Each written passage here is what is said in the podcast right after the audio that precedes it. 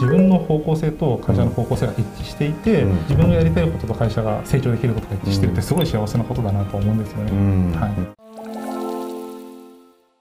はい、皆さんこんにちは。引き続き赤堀さんにお越しいただいております。後編もよろしくお願いします。よろしくお願いします、はい、前編はセレンディップ社のところを中心に深掘っていったんですけれどもまず後編の入り口ではですね、はい、マネジメントソリューションズとあとグローバルウェイ社、はい、2社ご経験されてると思うんですけれども、それぞれ何が決め手でご入手されたのかっていうところをちょっと教えていただけますか、共通しているところが、うん、会った人がこの人と一緒に働きたいというふうに思える人だったっていうのが一番ですね、マネジメントソリューションズでいうと代表の方と自分の上司の執行役員の方ですし、グローバルウェイでいうとオーナーの方であったりとか、マネジメントの方っていうのがすごく一緒に働きたいなと思える尊敬できるところだったりとか、この人と一緒に働いて自分の能力を使ってみたいなっていうのがすごく思ったというところですね。あとは働きたいと自分が思っているフェーズとその会社のフェーズが一致していたっていうのもありましてマネジメントソリューションズだとマザーズから東証一部に上がってどんどん会社を拡大していこうっていうフェーズで一回自分が身を置きたかったっていうのもありますし、グローバルウェイだと逆にちょうど再生のタイミングで赤字から黒字になって再成長していくっていうフェーズで自分ももう一度そういうフェーズに身を置いて働いてみたいと思ったっていうのが一番ですかね。なるほど、はい、ちょっとそれぞれもう少し突っ込んで伺いたいんですけれども、はい、人軸のところは、なんか具体的にどういうところが魅力だったと思います、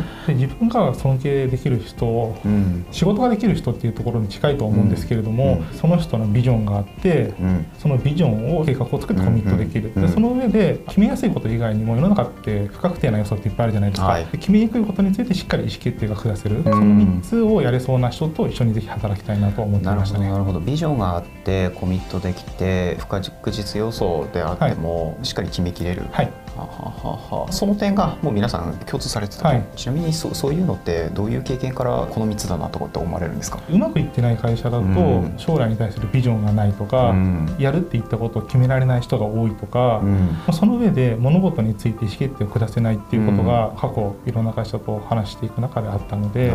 それができている会社っていうのは、いい会社になれるチャンスがあるんじゃないのかなというふうに思ってできればそういう会社で働いてみたいそういう人が働いている会社で働いてみたいなと思うようにはなりましたね。なるほど。赤堀流人を選ぶ三原則ありがとうございます、はい、2つ目のそのフェーズっていうところなんですけれども、はい、何かこう経験スキルを求めてあとできることベースでっていう二軸があるかなと思うんですけれども、はい、その辺って具体的に何を求められている、はい、マネジメントソリューションズはそれまであの再生だったりとか会社を再構築するベースで働いていたことが多かったので、うん、1年ちょっとでしたけど、うん、より高い成長を求めて推進している会社で働いてみたいなっていうのを少し思いましたね、うん、そこで自分がやったことのないことだったりとか得ていない経験っていうのをしっかりキャッチアップしたいなっていうのは思いました、その成長を実現したいと思うマネジメントのビジョンに共感したっていうのも大きいですけどねやっぱり、はい、グローバルウェイ社は？グローバルウェイ社はまあお話をいただいたタイミングでずっと赤字になっていて、それを変えていきたいと。でそのポジションの中でコーポレートの中も大事にしていてそこを強化しながら成長していきたい話を聞いたので、自分が今まで培ったスキルだったりとか経験とかを生かして、じゃあそれをうまく黒点してそこから先の成長フェーズに入るところまで含めてやっていけるんじゃないのかなと思って、一つチャレンジしてみたいなと思って転職しましたね。なるほどなるほど。ご覧になってる方々も気になられてるかもしれないですけど、はい、なかなかその自分がどういうフェーズが次がいいのだろうかっていうキャリア選びの観点でいうと悩まれる方非常に多いと思うんですよ。多分それは自分のスキルや経験あとやってきたことみたいなのを明るいさんほど丁寧にできないっていうところに起因してる可能性もあるかなと思うんですけど、そういうことは常日頃頭の中でされてきた感じですか？常日頃はしてないですけど、うん、やはり自分が将来になりたい例えば CFO になりたいとかマネジメントになりたいっていうところがあるんだったら、それについて自分がチャレンジしたいところとか足りない部分と仕事をしながら補っていく、自分のやりたい方向性と会社の方向性が近いところで働くっていうのが、自分にとっては幸せなことかなと思っていますね。なるほどなるほど、はい、器用ですよね。そんなことないですよ。すごい不器用ですよ。ありがとうございます。次になんですけれども、はい、今の赤堀さんとして成果を出し続けるのに意識していること、はい、3つ頂戴してもいいですか？はい。はい、本当先ほどお話ししたことと被るんですけど、やっぱり将来に向けたビジョンを、まあ、会社の中でのビジョンを作っていくことと、うん、それについて自分がフェーズごとにしっかりコミットしてそれを達成できるように努力することと、うん、で途中でいろいろ意思決定したり悩むことって多くあると思うんですけど、うん、それをしっかり決めていくことが大事かなと思っています。冒頭の尊敬する人っていうところでのお話に出てきた3つのものと同じですね、はい。ビジョンコミットすること、はい、で最後に決めきると、はい、ちなみにそれぞれ何でですかって聞くとちょっとまたふわっとしちゃうかもしれないんでですけれどもなんでビジョンって必要なんですかっていうところ。分かりやすく言うと、うん、例えば経理の決算を早期化するとかって言ってもそれってただのタスクじゃないですか。そうですね。でもそれをすることによって新しいことにチャレンジできるようになるとか、うん、経営の意思決定を早めることができるとか、うん、それによってより計画性の持った計画を作れるとか実行できるとかっていうそれをうまくまとめてビジョンにしないといろんな人に伝わらないと思うんですよね、あの目的と手段が全然変わってしまうので、はい、それがでビジョンはすごく大事だなと思っていますし、一つ一つのことについて部下と自分が約束して会社と自分が約束することもあるじゃないですか、はい、目標設定とかで,、でそれを一つ一つやっていかないと会社ってやっぱりうまくならないうまくいかないと思いますし、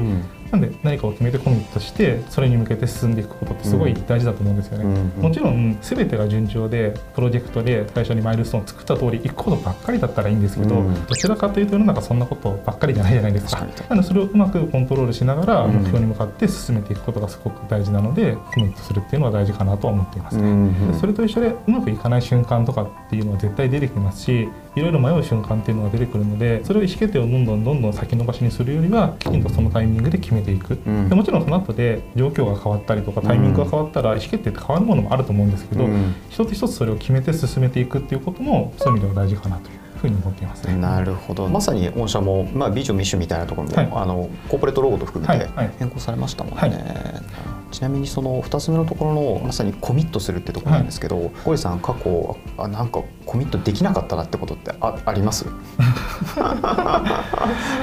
前編でお話しさせていただいたベーカリーチェーンのタイミングで、コミットとは少し違うのかもしれないんですけどとある重要な出店先のテナントさんがいらっしゃって、そこのテナントに店を出店すること自体を維持できるのかなというふうにずっと思っておりまして。ただそれが結果的に言うと全部出てってくれって交渉で言われたんですよね、でもそれって出ていかない方が会社としてはスムーズに動いたかもしれないですしいろんなやり方があったのかなと思っていてそれで実際売上10億ぐらいちょっとなくなってしまったりとか多額の売り上げがなくなってしまったりしたのでその時はすごく自分で動揺したのを覚えてますね。あ10億ですか、はいこれを言われた瞬間久々に背筋から汗がいっぱい出てきたとかちょっとコミットとは違いますけどそれは売上とか利益に対してコミットし続けるっていうところで、一つすごく難しくさせる要因の一つになるのかもしれないので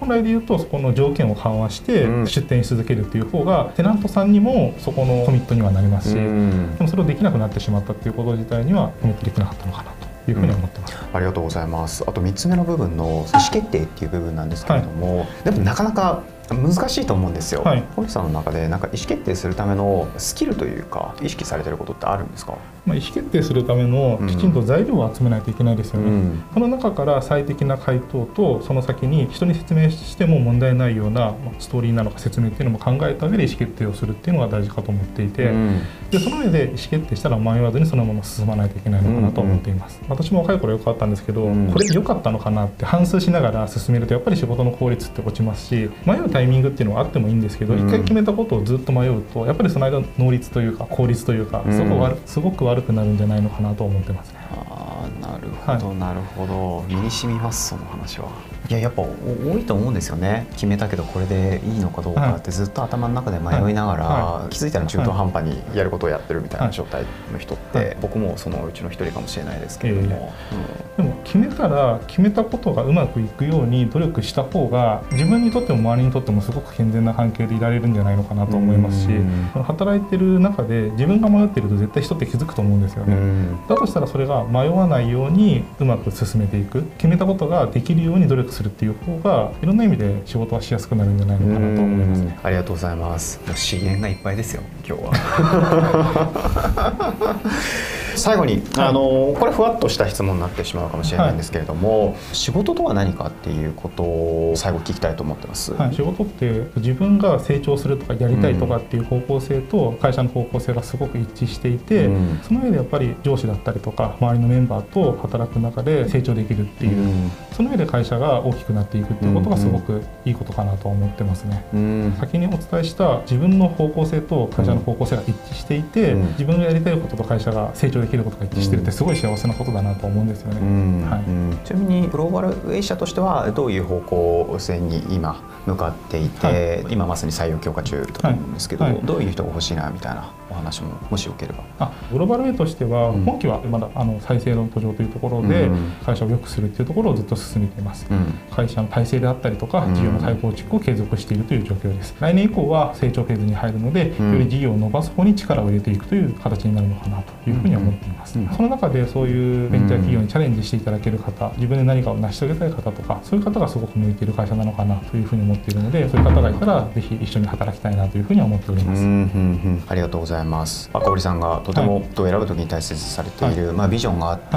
はい、コミットできていて、はい、かつあの意思決定できる、はい、そんな人がたくさんいらっしゃるってことですよね。そうですね。あのそういう目標に向かって頑張る、うん、コミットとかっていうのももちろんそうなんですけど、うん、もちろん仕事でいうと期限っていうコミットがあったりとか、うん、そういう目標に向かって頑張れる方っていうのは社内には数多くいるのかなというふうに思っています。なるほど、ありがとうございます。最後にあの赤堀さんご自身としてなんか今後あのまあ夢とか目標だとか、はい、もしあればいただいて締めたいなと思います。自分は本当に尊敬できる人と一緒に働きたいなと今後も思っていて、やっぱりそういう人に選ばれるように自分のスキルとか経験とか成果をしっかり作っていきたいなと思っていて、うん、なんか自分が尊敬できる尊敬したいと思える人そういう人と働ける時にそういう人に一緒に働こうって言われたりとか、うん、ある期間一緒にその人と働いて一緒に働いてよかったねって言われる、うん、そういう環境で働いていきたいそんな人材になりたいなっていうのはすごく思っています、ね、はい、ありがとうございます。ぜひご興味がある方は赤堀さんに直接メッセージされてください。では前編後編と日本お付き合いいただきまして